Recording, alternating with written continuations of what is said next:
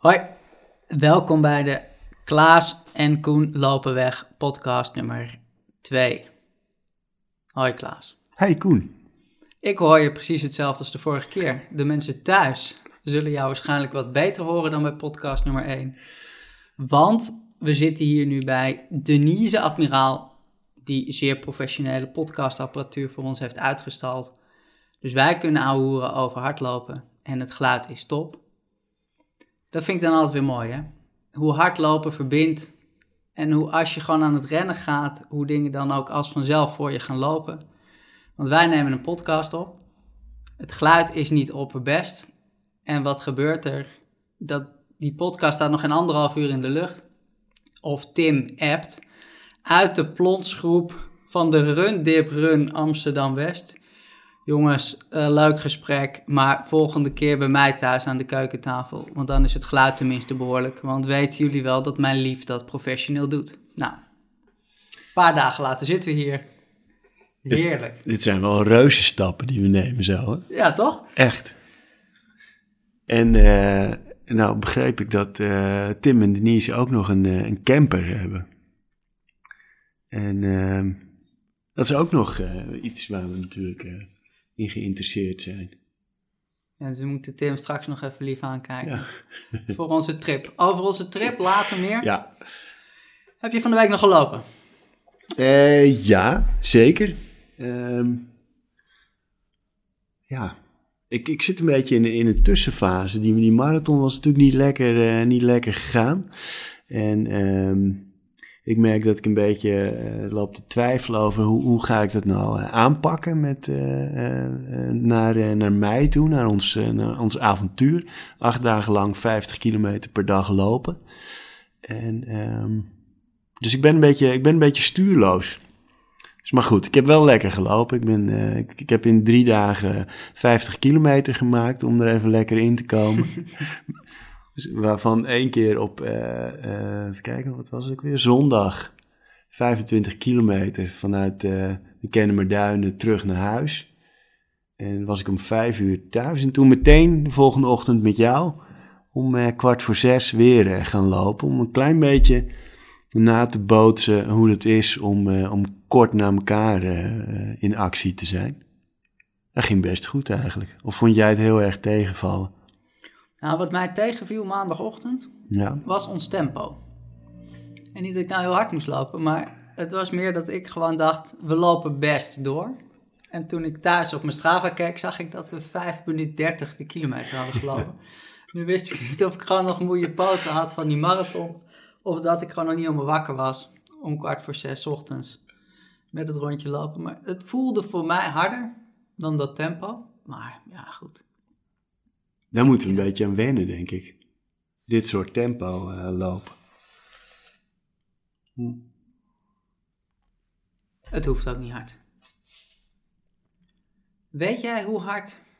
Jij hebt mij een keer verteld van zo'n volk ja. in Midden-Amerika die alleen maar rennen. Weet je dat nog? De Tarahumara-Indianen, ook wel Raramuri uh, geheten de, en, en oneerbiedig ook wel de running tribe genoemd.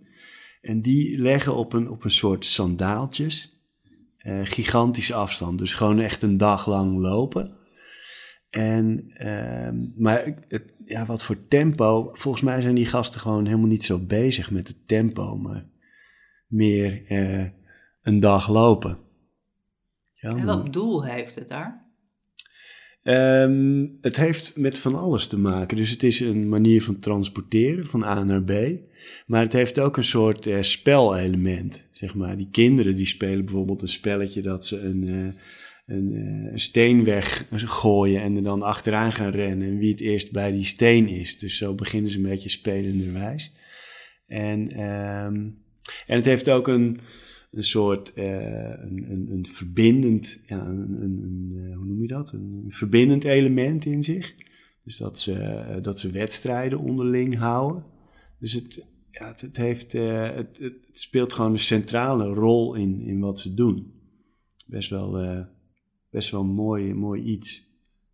Dat, nou, dat, is, dat is die stam. Trouwens, ik, nu ik het erover heb, denk ik weer aan die film Uh, die moeten we, hebben, we moeten ook show notes hebben, dat we, dat we tips, tips onderin kunnen, kunnen zetten. Er is een hele mooie film gemaakt uh, met als rode draad die uh, gekke race in New York. De 3100 Self-Transcendence Run. Waarin mensen in een dag of 50, 60 5000 kilometer afleggen in New York in, om, een, om een blok van 800 meter heen. Dat is de rode draad in die film. Het is een, boeddhistische stroming, Sri Chinmoy. En uh, iemand uit die, nou, die ook uh, die, die stroming, uh, een volgeling daarvan is, heeft een film gemaakt met, over verschillende culturen waarin hardlopen een hele belangrijke rol speelt. De Running Monks in Japan, ehm, bosjesmannen in de Kalahari-woestijn en ehm, eh, de Navajo-Indianen. Die uh, gaan s ochtends vroeg lopen. En dan zeggen ze ook weer met uh, de voeten op moeder aarde en het gezicht naar Father Sky. Echt, echt, nou ja, echt heel mooi. Heel leuk om te kijken. En uiteraard kom ik nu niet precies op de naam van de film. Maar uh, die, uh, die zetten we in de, in de post, uh, zetten we die erbij. En ja, dit, zo zie je lopen.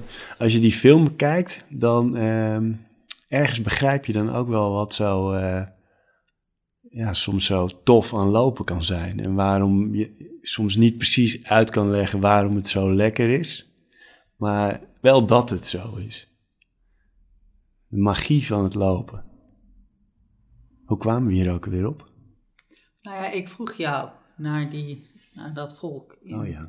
Midden-Amerika. Want ik heb het de laatste dagen wel met wat mensen erover gehad. Joh, waarom ga je nou in vredesnaam dit doen?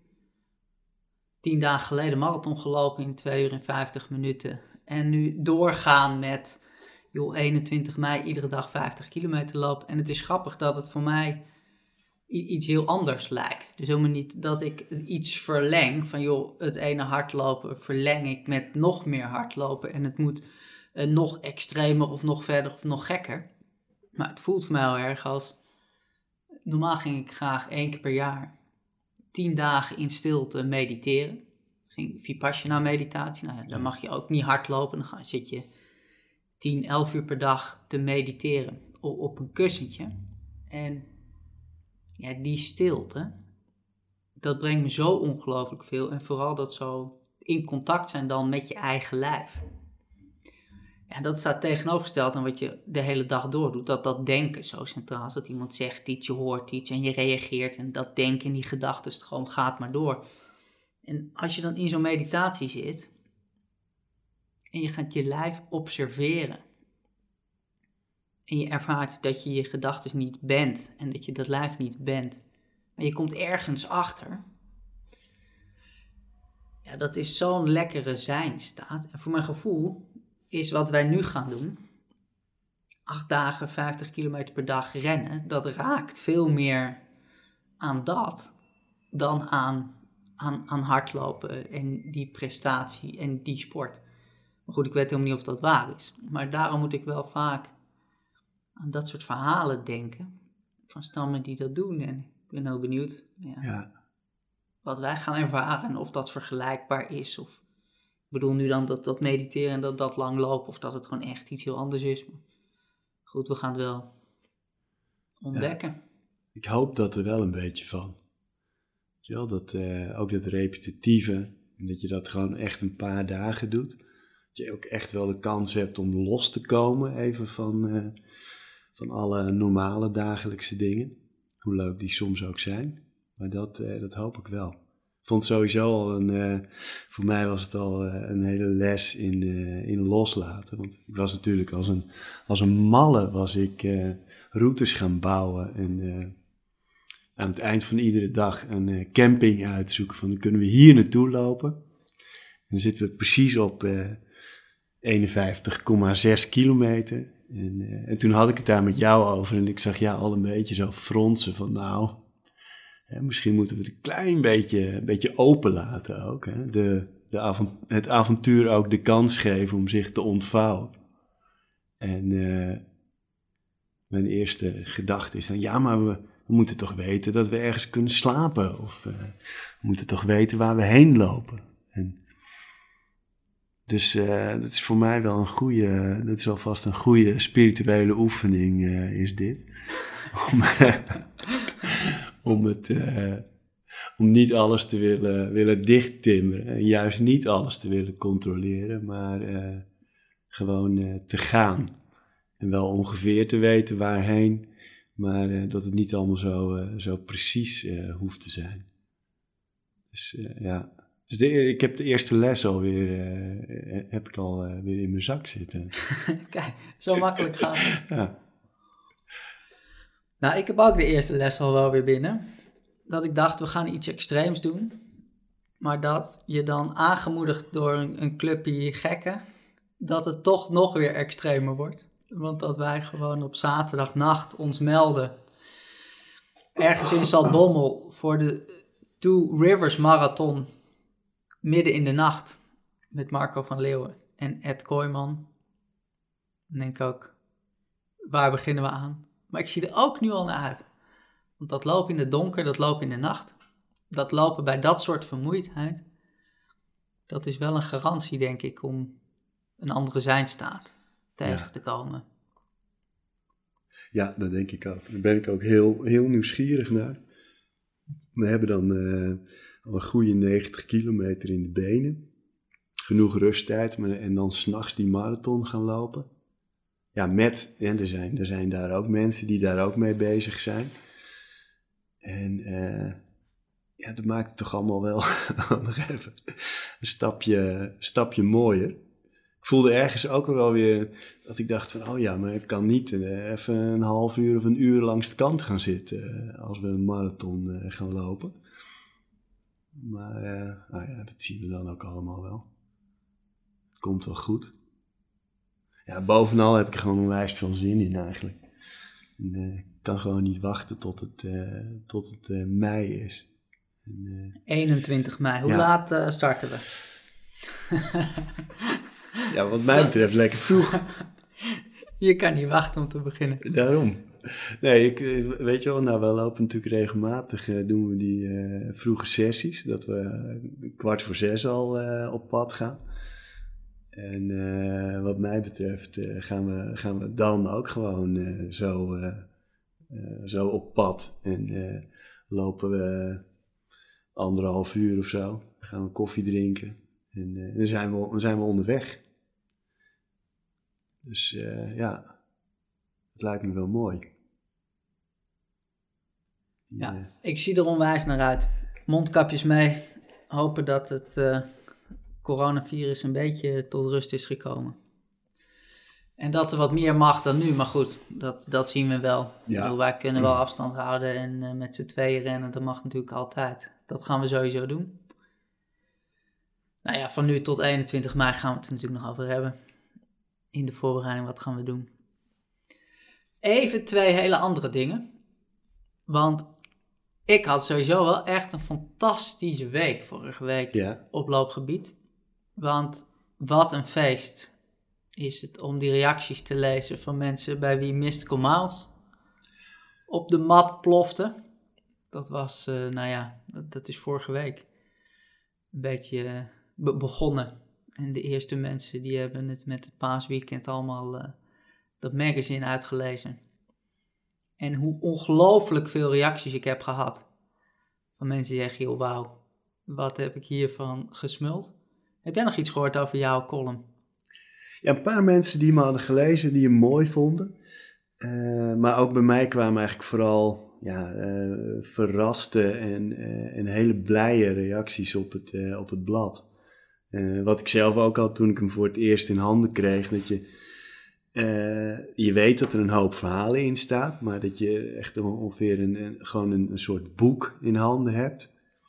Dat is toch wel, ja, dat is best een tractatie, zeg maar. Als je soms eens een hardloop, eh, nou ja, als je een lekker tijdschrift hebt dan, en er staan drie lekkere verhalen in, dan ben je, dan ben je al een heel eind. Maar als je gewoon echt een, een telefoonboek aan hardloopverhalen hebt, dat is wel echt luxe. En uh, ja, Ik, had het, eh, ik sprak vandaag Barbara Kerkhoff trouwens, die natuurlijk ook een heel mooi, eh, echt een heel tof verhaal ook eh, erin heeft geschreven. En die, die, die verwoordt het ook zo, van, dat ze dan het af en toe weglegt en, en met een soort plezier denkt van, oh ja, en ik heb nog, ik heb nog wat. En dat, dat vind ik wel heel herkenbaar. En ja, dat is ook wel echt ja, een groot compliment hoor, voor, voor de makers, van, dat dat op die manier eh, gelukt is. Dat is heel, eh, heel tof. En jullie zijn denk ik alweer volop bezig om, om de volgende in stijgers te zetten. Ja, het is, nou ja, goed, het is natuurlijk iedere drie maanden komt het uit. Ja, Dus je hebt even tijd. Maar eh, ja, al toen we met het eerste nummer bezig waren, zaten er al verhalen tussen van dat je zegt van joh, dit past niet meer in deze, dit moeten we doorschuiven naar het volgende nummer. En ja, het is een feest natuurlijk om op die manier met verhalen vertellen bezig te zijn, met lopen bezig te zijn. En eh, ja, als je met Hans Koeleman aan tafel zit, dan is eh, ieder uur heeft 27 verhalen. Dus wat dat betreft krijg je ook wel zo'n magazine wel makkelijk vol. Je ziet hoeveel, hoeveel mensen die man kent en hoeveel mooie verhalen die, die heeft. En hoe- hoeveel kennis en lijntjes naar briljant mooie verhalen. Dat is een feest om mee te werken. Dus ja, nee, we zijn bezig al met, met nummer twee. En eh, ja, dat gaat eh, net zo'n feest worden als, eh, als deze. Heb je zelf een favoriet verhaal of niet eruit? Of eh, iets waarvan je zegt, "Joh, dat, dat viel me op of dat was nieuw? Of... ik heb nog lang niet alles gelezen, maar wat ik een hele toffe vond was het verhaal Hey Dirtbag.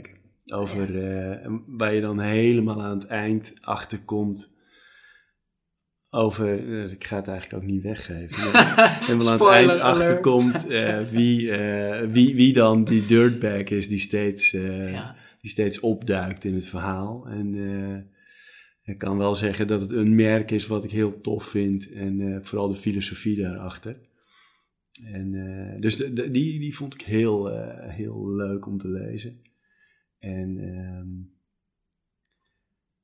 ja, en Prefontaine. Het is natuurlijk wel een, Ja, echt wat een een briljant goed verhaal is inspirerend, dat. eh, ja. En kijk je dan ook naar de auteurs van zo'n verhaal? Eh, pas als ik een eindje aan het lezen ben, ben, viel me op. Dus dan ben ik aan het lezen en dan, eh, en dan denk ik, wie heeft dit eigenlijk geschreven? Ja.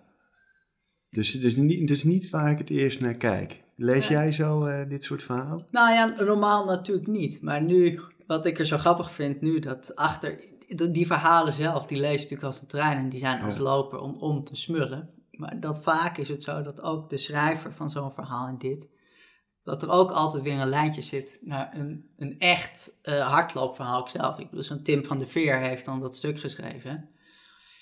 En eh, Tim van de Veer was er notabene bij eh, toen wij dit blad bedachten in april 2019 dat Hans Koeleman zei, ja, er moet zo'n hardloopmagazine komen.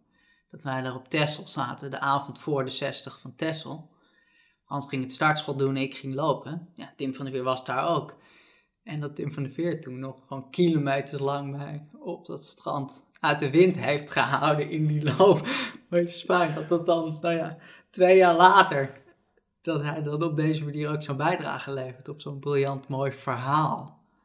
Ja, dat vind ik echt leuke dingen. En eh, toen ik hem doorbladerde, want dat heb ik jou nog niet eens verteld, maar eh, ik vond die afbeelding, die illustratie van jou, die Gees Voorhees had gemaakt bij jou van, zo briljant mooi met die cowboy. Dat ik heb Gees gevraagd ook om een afbeelding te maken voor onze podcast. En ik heb gevraagd of ze jou een t-shirt aan wil doen van Johnny Cash. En mij van Haruki Murakami. Ik denk, dan hebben we behalve dat lopen ook een beetje rock and roll en literatuur erin. Heel maar goed. goed, dat komt later ook nog wel. Hey, heel, heel anders, hè? Eh, je, we, gaan dus met een eh, wild avontuur aan de gang, eh, waar we eigenlijk gewoon, eigenlijk vooral op gevoel afgaan. Maar jij had volgens mij deze week de, de andere kant van het lopen, namelijk de cijfermatige kant. Je hebt een webinar over Stride gedaan. Ja, ja. Hoeveel mensen deden daar, eh, wilden daar naar luisteren? Nou, er waren er 1600. die zich hadden aangemeld voor dat eh, webinar. En ik had helemaal niet in de smiezen dat dat lopen op vermogen al zo groot was. Dat dat al zoveel nieuwsgierigheid had opgewekt. Maar eh 1600 mensen hadden gekeken en eh, nou, veel vragen beantwoord. Ook heel veel paniek en verwarring gezaaid heb ik door dit onderwerp bij te pakken. Maar eh, Waar, waar zit hem dat dan in? nou ja, ik heb eh, jaren geleden dat boek geschreven, De Hardlooprevolutie met Stans Oh. van der Poel. Ja. Waarbij we heel erg uitleggen joh, hoe je dan gericht met een hartslagmeter en weinig kilometers trainen een, een marathon kan lopen. En Stans van der Poel die is groot fan van marathonhartslag bepalen. Nou ja, dat, dat werkt goed, dat is prima. Maar ik vind het dan leuk om iets nieuws te doen. Dus ik heb dan nou ja, vier jaar met dat schema gewerkt, verschillende marathons meegelopen. En ik was nieuwsgierig naar dat lopen op vermogen. Dus ja, dan spring ik gewoon in zo'n nieuw onderwerp. Dan pluis ik uit wat werkt, wat niet werkt. En ik begon echt sceptisch aan dat lopen op vermogen. Ik denk weer een metertje, weer iets erbij. De hoep toch op. Hartslagmeter is toch genoeg. En lopen zonder meter is ook wel lekker. Maar ja, wat die stride belooft, dat maakt hij wel waar. Ik zeg wel van, op het moment dat jij blijft hangen op hetzelfde niveau, zo gauw als jij die stride op je schoen klikt, heb je al gewoon een trainer op je schoen die iedere training alle data verzamelt en dat echt wel heel slim en vernuftig analyseert en jou vervolgens je critical power teruggeeft. Dus zeg maar het omslagpunt uitgedrukt in, in voltage. Ja, en op het moment dat je dan weet wat dat voltage is, hoe Stride dat berekent en wat je daarmee kunt, ja, dan kan ik daar ook wel enthousiast over worden en enthousiast over vertellen. Ja, voor mensen die dan langs de zijlijn een beetje denken en net een hartslagmeter hebben gekocht en denken, ah, als ik gericht met een hartslagmeter ga trainen en ik ga vogels kijken, ik train weinig kilometers en ik loop dan mijn marathon uit. En die horen dan ineens van diezelfde bijgoochem, joh, eh, dat voltage is heel interessant en ik train de kilometers van meer dan 100 kilometer per week. En heeft daarmee eh, zijn PR gelopen. En dan snap ik dat dat verwarring zaait. Ja, en als hij vervolgens een week later zegt, joh, een marathon lopen en een PR, dat is toch minder leuk dan gewoon 50 kilometer per dag lopen en dan iedere dag gaan lopen. Ja, dat, ik snap dat dat op een gegeven moment verwarring zaait. Ja. Maar ik denk wel, als mensen dat tegen me zeggen, van joh, eh, dit spreekt dat tegen, of dit klinkt paradoxaal, dit is niet helemaal wat. Dan vraag ik altijd, van, joh, wat is de voornaamste reden dat jij gaat hardlopen? Ja. Ja, en ik denk dat er drie redenen zijn waarom mensen lopen. Of je vindt dat lopen zelf en die sportprestatie zelf belangrijk en je wil het liefste een PR lopen. Dat kan een reden zijn. Of je zegt, joh, ik heb een vol hoofd. Ik heb een bak met stress in mijn hart, in mijn hoofd. Of ik heb wat overgewicht. En dat hardlopen is voor mij een middel om mijn lijf gezond te houden, om wat gewicht te verliezen, om, om wat rust in mijn hoofd te krijgen, om een gezond lijf te hebben. Dus dan is dat lopen een middel, omdat je eigenlijk iets anders wil. Of lopen is gewoon een manier om samen met anderen kattenkwaad uit te halen, avonturen te beleven, naar buiten te gaan, met modder op je poten terug te komen en dan koffie te drinken of een biertje en dan te ouwehoeren over dat lopen. Dat het veel meer een sociale bezigheid is, een manier om naar buiten te gaan en avonturen te beleven. Ja. Nou, en ik denk dat ik alle drie ben. Ja. Dat ik gewoon in niet allemaal tegelijk natuurlijk. Soms train ik gericht voor een marathon en dan, dan is dat wel wat het is. Maar ik, ik heb alle drie, die punten vind ik heel mooi en bijzonder. En dan denk ik, ja, op het moment dat je gezegend bent met een gezond lijf. En je begint op je 35ste met lopen. En je hebt de mazzel dat je tot je 80ste loopt. Zoals jouw grote voorbeeld Walter. Dan denk je, je hebt zo'n lange periode om te rennen. Je kunt ook prima een half jaar het een, dan een half jaar het ander. Op het moment dat je maar weet wat je wil. Ja, en dan denk ik dat het wel leuk is om daar vol overgave echt in te duiken. Dus als je een PR wil lopen, dan denk je, ja, zo'n stride geeft je onwijs veel data. Dan neem je dat echt serieus, dan wordt dat echt leuk. Op het moment dat je zegt van, joh, ik wil het liefst een beetje gezonder worden, dan denk ik, ja, doe dat dan ook vol overgave. En spring in de winter halverwege ook even de gracht in, want dat geeft je lijf ook een enorme boost. Dan heb je daar ook weer wat extra's, ja. En op het moment dat je dan echt een avontuur wil beleven, joh, bel dan Klaas op. en zeg, joh, een avontuur beleven? Dan weet je, ja, dat wordt een echt avontuur. Dus dat is iets, ja, die, dat verschil en die verschillende petten op hebben ook. En voor mij is dat heel natuurlijk en vanzelfsprekend en inwisselbaar. Maar ik snap wel dat dat ook verwarring kan geven. Of dat mensen denken, hé, maar jij was toch daarvan? Ja. Wat flik je me nou? Maar... Ja, ja, ik heb zelf gewoon nooit dat, dat gehad, zeg maar. Dat, ik, dat het één ding was. Ja, voor mij is het hardlopen is gewoon ook... Ja, dat, dat is gewoon uh, de rode draad. Het lopen zelf. En uh, van daaruit kun je, kun je wat zijsprongetjes maken. Dan ga je hier eens achteraan, dan ga je daar eens achteraan. Het lopen, ja, het lopen is de, is de constante. En uh, ja, daar kun je steeds iets anders uh, uithalen. En wat dat dan is, of wat dat moet zijn op een bepaald moment, dat, dat dient zich wel aan. En, uh, maar goed, ja, weet je, ik, ja, mensen, sommige mensen hebben misschien iets meer behoefte aan een soort duidelijkheid of zo. Dat dit, je, je doet of dit of, of dat. Maar goed, net als met trainen van de marathon, weet je wel, er zijn gewoon heel veel wegen die naar, die naar Rome leiden. En uh, wat past bij je op een bepaald moment. En waar heb je zin in en tijd voor? Wat kan je lichaam aan? En uh, ja, dat houdt het leuk ook, toch? Tenminste, zo ervaar ik dat zelf. En wij gaan wel beleven wat, wat het lijf aan kan. Binnenkort. Zes weken. Zeven weken. Hoe lang is het? Uh, 21 mei, ja. Uh, zoiets, zes weken inderdaad. Ja, best wel snel in ieder geval. Ja. Ik wil nog een paar weken met uh, fors volume maken. En dan uh, even iets rustiger uh, aan voordat we van start gaan. Met frisse benen beginnen. En dan uh, lekker lopen. Lekker lopen, dat sowieso. Ja. Aanstaande zondag nog. Marathonnetje. Ja. Almere. Rustig aan. Ja, toch, ik ben, ik ben benieuwd hoe jij dat uh, ervaart. Want jij gaat hem ook rustig insteken, toch? Dat uh, soms net als met een lange duurloop, als je heel rustig loopt, dat, dat, je soms nog eh, je vermoeider voelt aan het eind dan wanneer je een duurloop doet met eh, blokken, tempo-blokken erin of zo.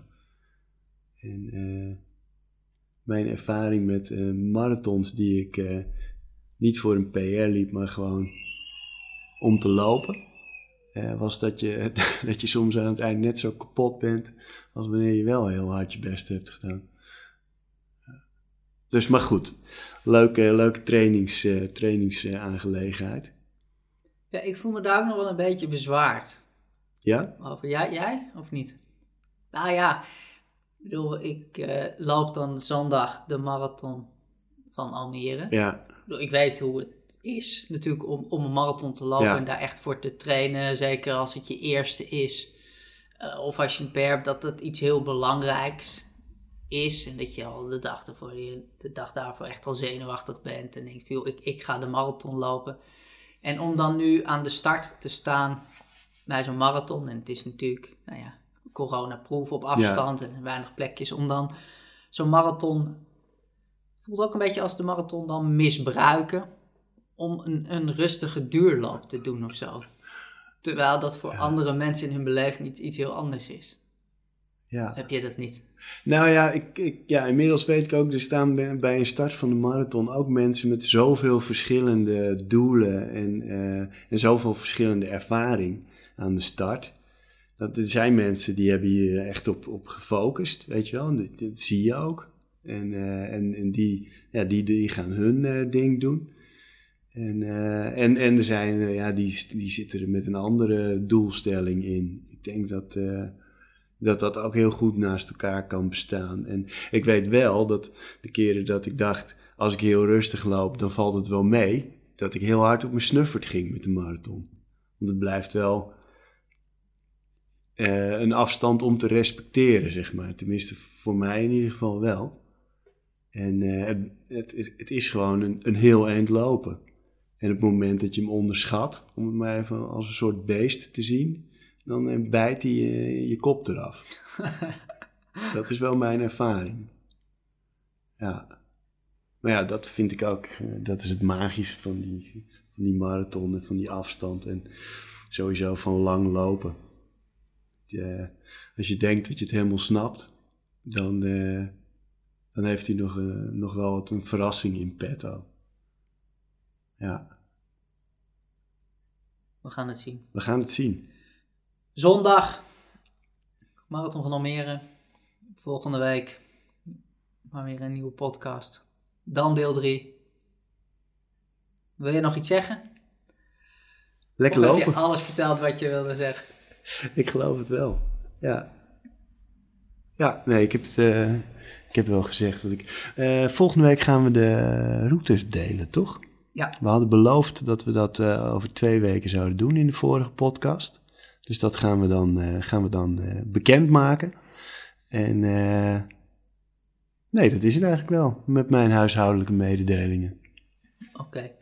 Nou, bij deze nogmaals, Denise Admiraal, bedankt voor de professionele geluidsapparatuur. En wil je daar meer van weten, deniseadmiraal.com. Wij gaan lekker rennen. En tot de volgende. Ciao. Tot de volgende.